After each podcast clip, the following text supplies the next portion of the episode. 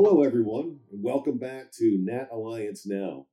I'm your host, Jay Williams, and this week we have the third installment of our Cyber Risk series with Paul Burkett.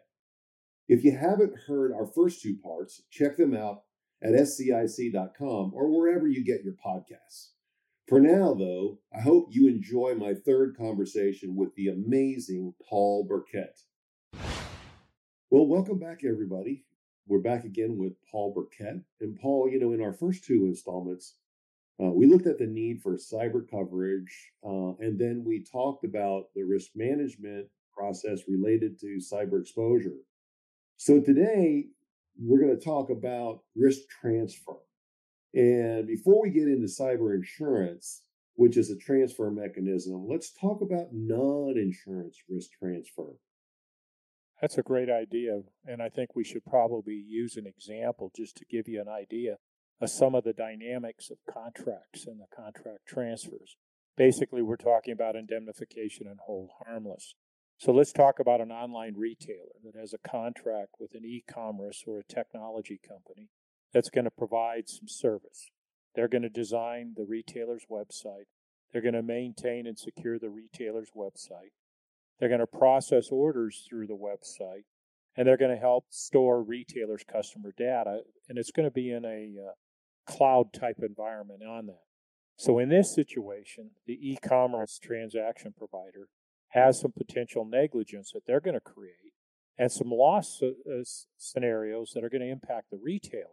And the retailer, in a risk transfer through contract, wants to limit uh, these loss scenarios as much as possible. And so that's what's going to be in the contract to the service provider. The areas that are going to create exposure, as we've talked about under the risk management and also in the risk identification process, is content liability the items that are going to be on the website, and included in that potential uh, infringement and trademark infringement, copyright infringement, logos and designs that can create items, even though they're not the same, can be viewed by the competitor as a violation of intellectual property. So the content liability can be a negligent situation creating problems for the retailer. Then we have the data breach causing privacy claims, and this is where they have to put the proper security around the name of the clients, the credit card transactions, uh, the addresses, mailing addresses, and any other key identifier identifiers of these individuals that are non-public that have to be protected. And through that, again, we get into what we call the first party exposures, of the data privacy breach, the notification costs, the bringing in of the forensics, the fines and penalties, state regulators coming in and regulatory proceedings type stuff that we've talked about before. So we've got two of the elements right there. Then we have the data asset and business interruption loss. Uh, the order taking may be infected with a virus. We talked about ransomware and the ability to conduct business. So we may have a business income uh, situation. And any time that you have a situation where you're denied access, you have downtime where you have to restore the data, you have to fix the problem. And through that, you're going to have loss of data and you're going to have a business interruption. And how do we pay for that? And then the downtime creates problems where you got to run tests, malfunctions, make sure it's working, make sure the website is up and operating, Hopefully, the website was an HTTPS website with good SQL protection brought into it, but if not, they may have to modify it. To do that, that may be a requirement of the uh, elements of the regulator saying you've got to change your design and other items. So now you've got to do rectification of the uh, work. And so these are all exposures that are created by this provider doing work for the retailer. The retailer, as a purchaser of these technology products, would require and try to require that the assumption of full liability for these losses would be transferred to the technology company and through that commerce transaction. And so, in these t- four types of loss scenarios, you want to know that you have good and adequate indemnification. Now, the key issue here with indemnification and risk transfer always goes back to the fundamental question can that other party pay for it? Which then triggers another question did you mandate some kind of insurance coverage for the technology company? Did you require the technology company to have a technology errors and omissions policy? Did you require them to have some kind of a media or content liability coverage? Did you require them to have some kind of third party cyber coverage for the care, custody, or control of the data that they would be manipulating and working? So you can see that we're going to have the contractual transfer elements in here, but also you're going to see some insurance language elements that are going to come in here as well as we start to look through this. The first item is, of course, the always general indemnity clause. Well, You and I all know it as the hold harmless and indemnification clauses we've seen in a lot of contracts. And so, in looking at that, the technology vendor cannot limit its liability for BI or PD or privacy liability or business interruption. That's what you're going to demand. And that they're going to go ahead and tell the retailer that we're going to fully indemnify you and pay for all your liabilities created by the negligence and those four items we discussed. We need to have, however, some kind of intellectual property indemnity clause because we now have a website that contains trademark, copyright, uh, infringement exposures and claims that go onto it. And that creates another dynamic onto the technology company in terms if they agree to the intellectual property indemnity clause, how are they going to pay for the infringement on the intellectual property indemnity clause? It may not be covered under the Tech E&O policy. They may have to have some kind of intellectual property defense coverage that's brought in, which is a separate item, which highlights another dynamic if your client's the technology provider in this case. But as the retailer, I would want to have the intellectual property indemnity clause. And then there's the financial loss indemnity clause, which basically comes in and says you're going to pay for all of my losses, including my regulatory proceeding, attorney's fees, and other items. Well, the this is where the pushback will come from the technology side. They're going to come back and say, hey, look, we're going to try to limit this. We're not going to allow that. But where we are in this indemnity is for the negligence of the transaction that brought it about.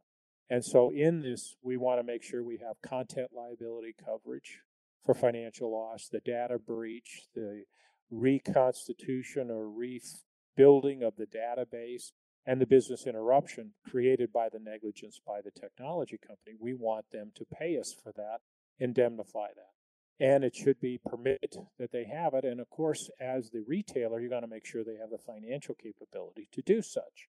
The breach of privacy indemnity, the technology company is going to do a pushback they're going to do a pushback in the sense that they're going to say to the retailer, hey, look, I only want insurance recourse coverage. In other words, if I've got the insurance, that's all you're going to get.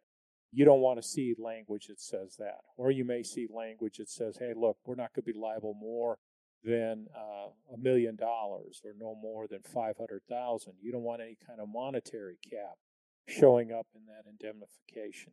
And some even will come in and do loss limit to a specific time period where they say, well, we're only responsible for six months, which is in violation of the statute of repose uh, for any completed operation exposure. So you don't want to have limitations on the specific time period when you start looking at these breach of privacy indemnification type clauses.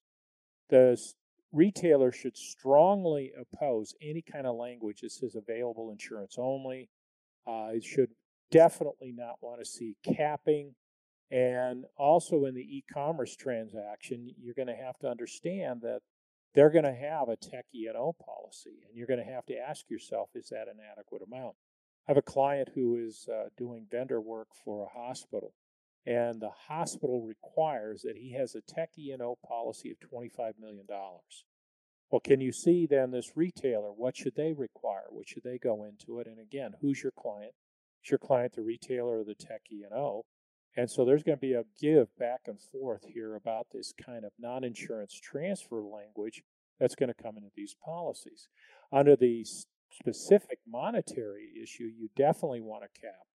You don't want, from the retailer standpoint, to come in and do that because we know that we're having a lot of significant costs in terms of notification costs, credit monitoring, uh, and the elements of attorneys' fees and such not. So a monetary cap can be very damaging to the overall operation. In other words, what I'm trying to do for the retailer is trying to make their policy, their uh, cyber policy, to be excess above what the tech and the vendor is providing on that. And that's what you want to do. So you've got to monitor these kind of contract issues and have that discussion. Uh, time periods are nasty items. We've seen people come in with uh, six months, 24 hours, one year.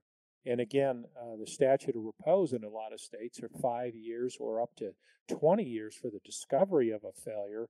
And think about what are we talking about here? Coding, programming, and programming errors, and they don't get readily found out. And as we found out that knowing whether you've been hacked, you may not know until about 340 days. You can, you know, or 280 days, you've got a problem here, and to look into and think about time limits and time limit issues in terms of that. The other items that you have to look at is you want to make sure that they have good financial security, the tech E&O company.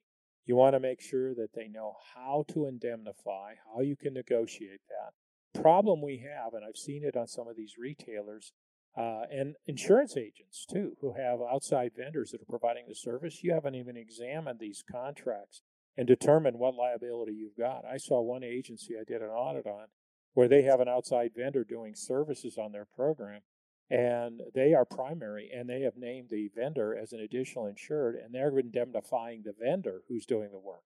Don't you think we should be a little fairer in this type of give and take on the indemnification? What this really tells and it underscores to us is the need to obtain insurance that they can modestly pay for damages they cause to yourself. And that means we want to know they got a good tech E&O policy. They have a good care customer control or third party cyber liability.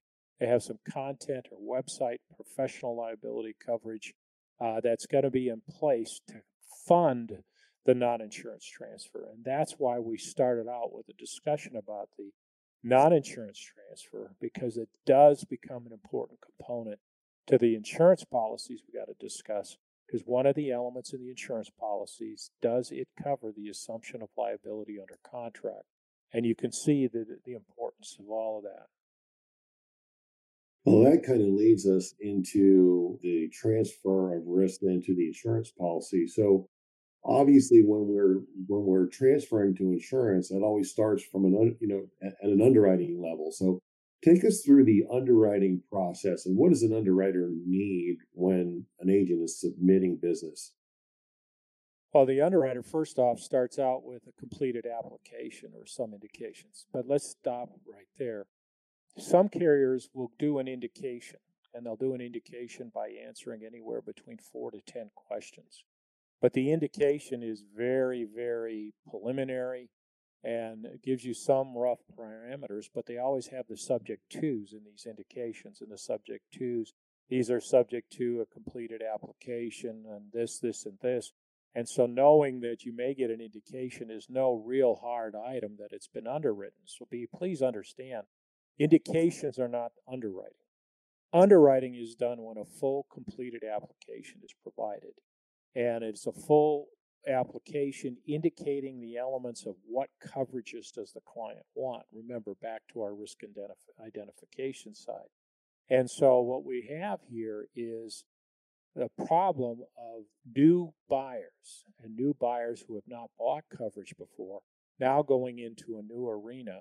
And this is a new challenge for the underwriter. They're going to go, okay, what was your historical element. What did you have in the past? And that's why most of the contracts, and I'm going to tell you 99.9% of them are claims made contracts. And that's why they're not going to pick up the prior acts or prior litigation situations or problems for the cyber exposures onto that. Uh, we are now just starting to get substantial historical loss data to take a look at and to affirm or actuarially affirm the pricing that's out there. So, what we know right now is a lot of the pricing that underwriters are giving are subjective and highly dependent upon their individual judgment. We're getting some good experienced underwriters out there that have a good understanding of what's going on. The premiums that are going to be developed for the exposure are going to be based upon the receipts, and it's going to be about a thousand dollars of gross receipts with a specific rate. Uh, the policies themselves are not auditable policies, but the renewals will be based on changes in gross receipts. And so you may see premium increases just based on the change in receipts or gross receipts for a client.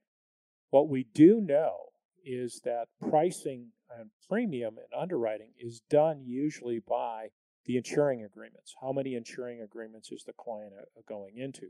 That goes back to the application.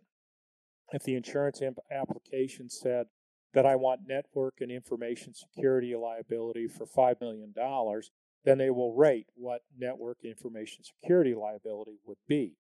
If you want a communications and media liability as an insuring agreement, then there will be a premium charge and a limit established for the communications and media liability.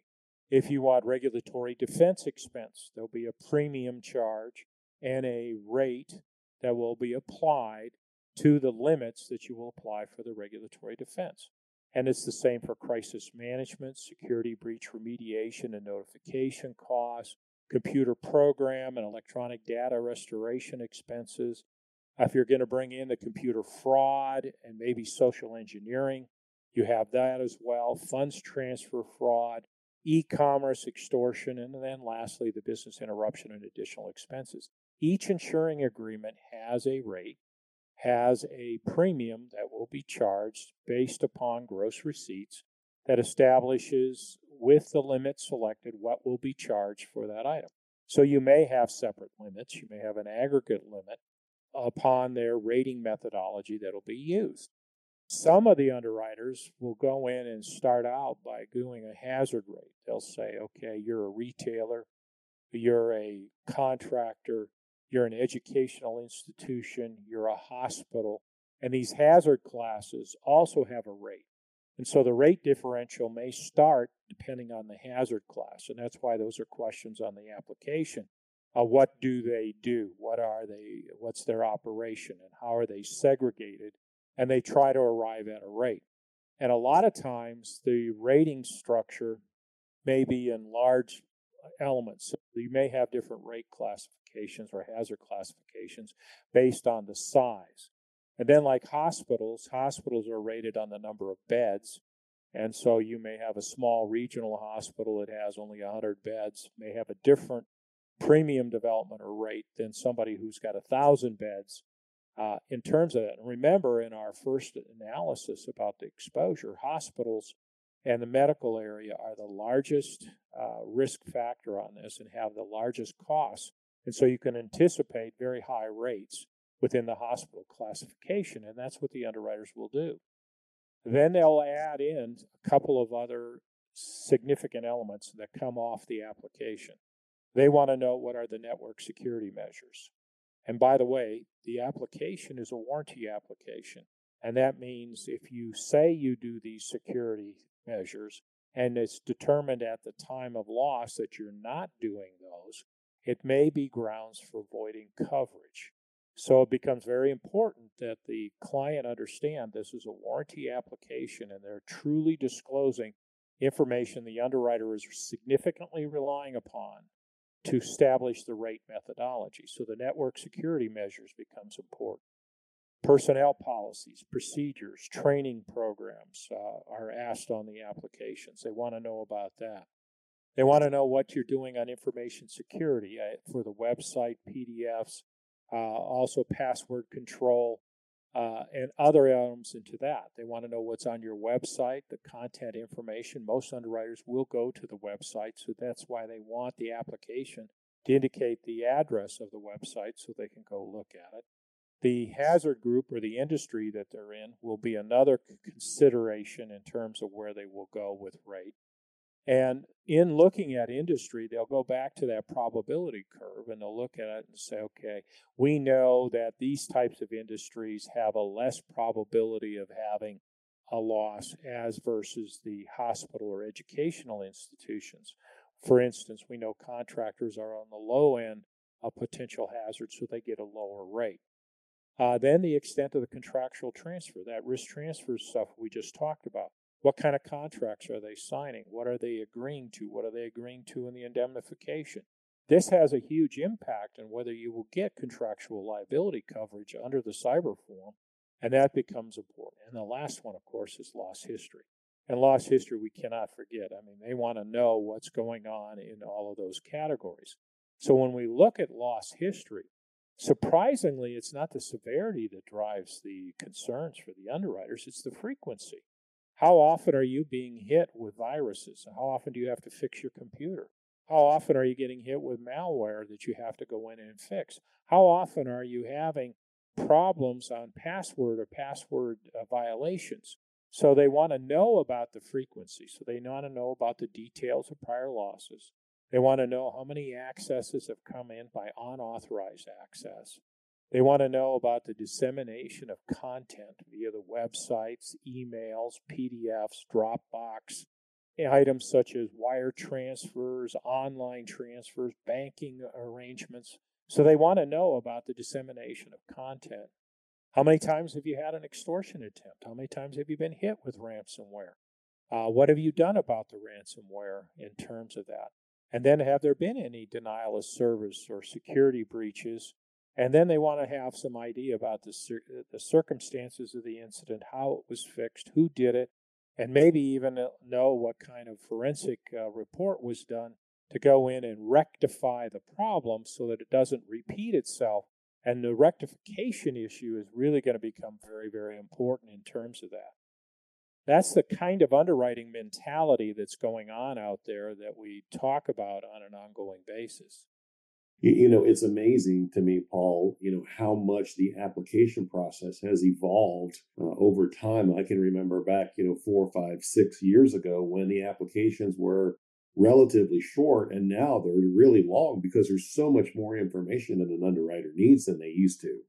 So now the agent has filled out the application and they've gotten their prospect through the underwriting process and, and we're thinking about coverage I know, you know, from an industry perspective, we've always had a tendency to call this cyber liability coverage, but but it's really bigger than that, a lot bigger than that. So where does an agent start? And what do they look for when they're looking for coverage for their for their customer?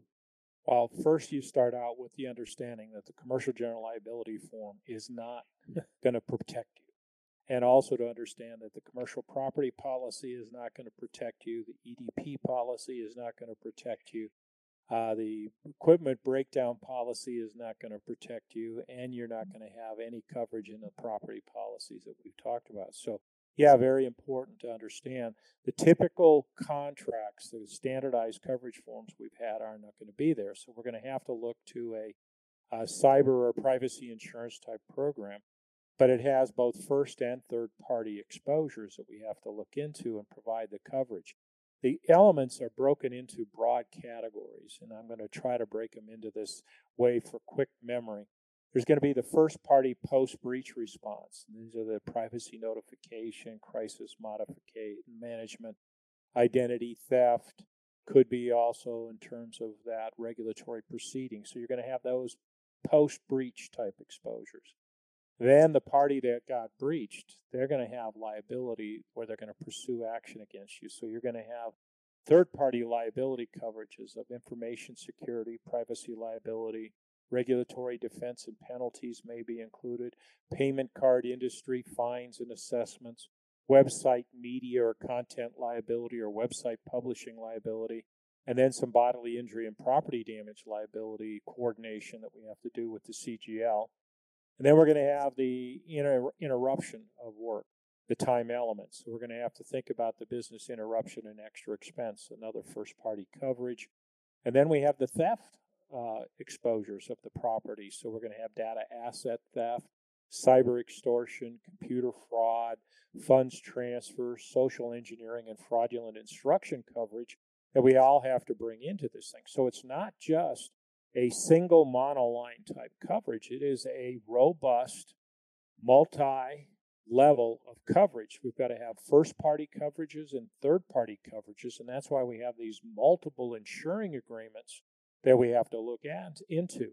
And then through those insuring agreements, we have the insuring agreements that are pay on behalf of, or we will indemnify or reimburse. And those also overlay in terms of the first party post breach, third party liability, first party time element, and first party theft or property coverage as you start to look at how the policies are going to respond. The privacy notification and crisis management expenses have been a big issue and they have grown on the data breach side of this. Uh, we've gave you some information in the first session about the average cost per record uh, and what it costs to deal with the notification and crisis management and also some of the business income that's lost on that. Most privacy notification and crisis management expenses are functions of loss containment or loss minimization or what we call claims mitigation. And they become very important components of the overall process. And there are specific items under the first party cyber coverage that we have to look at and understand with some clarity. First off, is before we can even determine what occurred, we have to bring in somebody to at least come in and analyze and be able to secure the information system immediately following the breach so no further breaches can take place. Then determine what was the cause of the breach, then to provide advice on how to prevent future breaches. Now, this computer forensics originally was just to find the problem. And a lot of it did not include fixing the problem. The computer forensics said, here's your report, now you got to go fix it. Well, now that you're subject then to the elements of the regulatory agency coming in and say, well, you got to fix this, and that becomes an additional cost. So some of the computer forensic language we deal with talks about finding the problem and fixing the problem or rectification. And then included in that has been a couple of items called the PCI DSS, with the Payment Card Industry Data Security Audit, to get you recertified so you can take in computer card, computer uh, credit card transactions. So computer forensics has gotten pretty broad and it varies uh, in its robustness of coverage. Then we get to public relations, and we're not going to go in and fix your public relations. We're going to give you advice and consulting on things you may want to consider about your public relations. And then some states require call centers, some states require websites, some require both. And you have to be able to handle and set those up. And a lot of times that's part of what the insurance company is going to provide as a service or has already established with a provider uh, under their item. Choose these providers to do that uh, in terms of that. Then the notification for PII information that's been compromised the credit monitoring uh, affecting the customer's credit, usually for one year, can be two years in a couple of states. And then you got the identity monitoring and the credit monitoring, and then the bad actor situation, and then we have to go in and do the identity response type items. And then we have the bank's notification, notifying the banks and the credit card companies as we go into it. So you can see the breach response is very broad. Uh, give you some ideas, some language that are out there. Uh, there may be language that says attorneys breach privacy coach, somebody who you're going to help you work through that. And these are access type language for the wrongful act. Uh, you will see language that says forensics or conduct the forensic analysis. You may see a specific language called public relations or crisis management uh, as you start to look at that. There may be specific items called notification expenses, identity monitoring, credit freeze and thaw, and of course the PCI payment card industry fines and penalties. The problem with all these first party and breach response coverages, some of them have sublimits. And so we have to look at the sublimits and say, well, wait a minute, is this adequate? Uh, for example, under the Beazley, under the notification expense, you can buy it based on the number of records. Well, how many records could be possibly uh, out there at a given time, and that has an impact on the total amount of cost or coverage that you're going to have. So understand that this is a sublimit area, and these sublimit areas can be problematic. And you're going to then have to look at these sublimits and then how they aggregate and how the aggregation works in these first party breach response type coverages. You're going to have to closely evaluate uh, what is excluded. Because generally, when you look at the exclusions in the privacy breach expense area, there may be some items in here you thought you had coverage for. For example, I saw in one form where they said fines and penalties was excluded. And I said, wait a minute, I thought we bought fines and penalty coverage uh, as part of the claims mitigation coverage, and we had to get that corrected. So I'm just highlighting need to spend time on the privacy breach expenses, items that you may typically see excluded. Could be remuneration, salaries, wages, fees, overhead benefits. You may see any uh, costs or expenses to improve or fix the computer system. In other, for other words, there's no rectification cost. You may see items that they says we're not going to pay anything that involves trade secrets and fixing the trade secrets. We're not going to cover any type of liability coverage for third party because this is a first party, so that has to go over there. You may see language that says we're not going to cover the PCI fines and penalties, the payment card industry fines and penalties. And then you'll see definitely language that'll say we're not going to cover anything that's under other insuring agreements in the policy. I'll go into it. And the last one is always the consequential loss or damage, uh, which basically says, no, no, we got to have something that's definitive and valued, not to have anything in terms of loss of market share or anything like that will not be brought in as a coverage. So the first party in breach response is a complex coverage, sublimits, and uh, expenses or excluded items that bring you into that. Then you get into the liability side of it. And you start to go and say, okay, what do we have here? Do I have a pay on behalf? Do I have a reimbursement? Recognizing that on the liability side, third party, that a pay in behalf is more expensive than the reimbursement side of that. And you have to understand the differences that are on that. And again, these are all contracts, each have to be read individually, each insuring agreement has to be looked at. And basically, it establishes that legal liability will be determined by a judgment of the court or the insured agrees to make a settlement in response to a lawsuit. So, some kind of a lawsuit is brought in. Now, the key here is the third party liability is as civil lawsuit is filed. Regulatory proceeding is an administrative hearing, and that is not considered a lawsuit. So, administrative hearing is going to be a first party coverage, where the lawsuit is going to be a third party coverage. And that's one of the things to remember as you start to look into it. The third party liability usually always relates to personal identifiable information that is non public that has been disclosed. Well, we do know that we have to give notification because of the regulatory requirements in all of the states and the federal uh, government here in the U.S. as well as other countries. So we do know that, in essence, that's going to be a compromise, a voluntary act in violation of the law, which then creates that we have a legal responsibility to deal with that. And so if a lawsuit comes about because of that, it, we will have to deal with it. Now, today, on the larger companies, we're seeing class action lawsuits going against the insured uh, for this versus an individual uh, bringing it in because a class action is an easier argument to work with for the violation of the PII.